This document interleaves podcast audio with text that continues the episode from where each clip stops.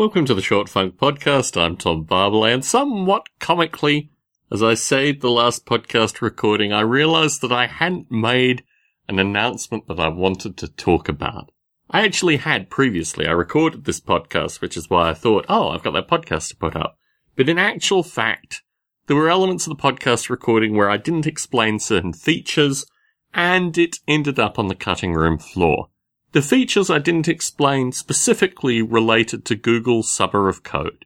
Every year through the Noble Ape developer mailing list, there's some email late in the day associated with Google Summer of Code. And darn it, we've forgotten to submit the paperwork once again. Another year will go by without students assisting in Noble Ape. Google Summer of Code is not really a competition. It's kind of curious, actually, but the idea in its raw and somewhat unpolluted form is that college students will be paid $5,500, with $500 going to the open source project, to work on a particular open source project, some aspect of that project, for their summer time. It's Northern Hemisphere summer.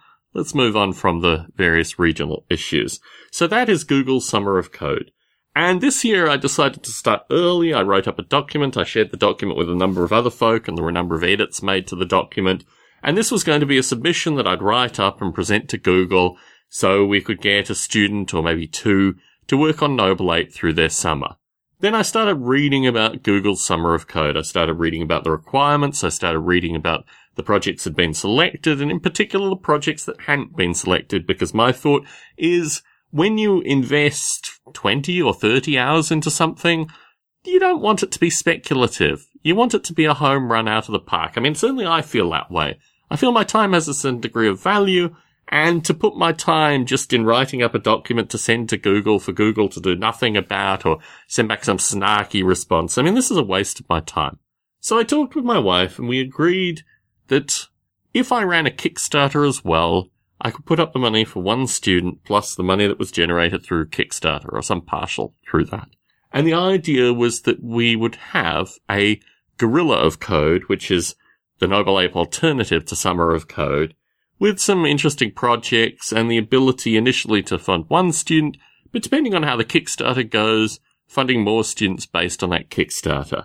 Thought to myself, am I just replacing one bureaucracy with another, trading Google with Kickstarter? And I thought to myself, well, at least I'll get one student out of it. Kickstarter genuinely concerns me on a few levels, but I think it's also important to put this thing out, 20 years of Noble Ape is a real thing. It's a real amount of time. It's a real amount of work. It's a real amount of involvement by a number of folk, and I could keep it kind of quiet and just publicize it with an audio release and this kind of stuff, or I could put it out on Kickstarter as a means of promoting the 20 years of Noble Ape. I've made some alterations to this thing. I've decided instead of 20 audio tracks for the 20 years of Noble Ape, I'm only going to put out 12. That's a practical thing. I find it very hard to hold 20 tunes in my head continuously. 12 is slightly more doable, and I can disambiguate the tunes and these kind of things and think of improvements through the day and this kind of stuff. So the 20 tracks for 20 years of Noble Ape will be 12 tracks, maybe with some incidental music thrown in as well. But I just thought 12 is a much more normative amount, and it's easier to record given my general time frames and these kind of things. So the Kickstarter will also have as a prize, not really a prize, part of the giveaway for Kickstarter, my friend Mike, who works for Roman Films. He's in charge of all the background art on The Simpsons, basically. So he has agreed to provide a piece of art that will be on a t-shirt that will be part of the Kickstarter. And also I can provide signed copies of the original manual. Skype calls are now a big thing on Kickstarter, so I could have Skype calls with various people who put in money, also potentially release podcast chats with them, all this kind of stuff. I mean, fitting a number of the projects together here to celebrate 20 years of Noble Ape.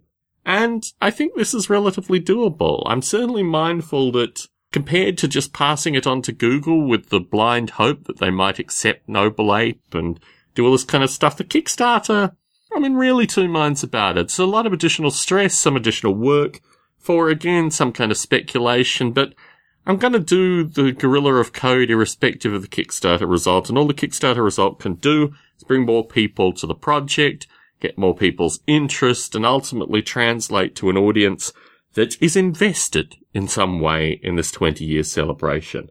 I'm interested to hear from listeners in terms of what they think associated with this, whether this is a good idea, whether they have some concerns, all the above, and maybe they're interested in participating or contributing to some of the giveaway items or whatever they're called associated with Kickstarter. You know, you get stuff through Kickstarter.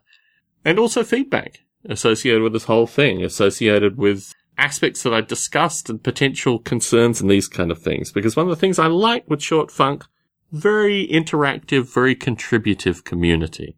Tom Barbalay in San Jose, signing out.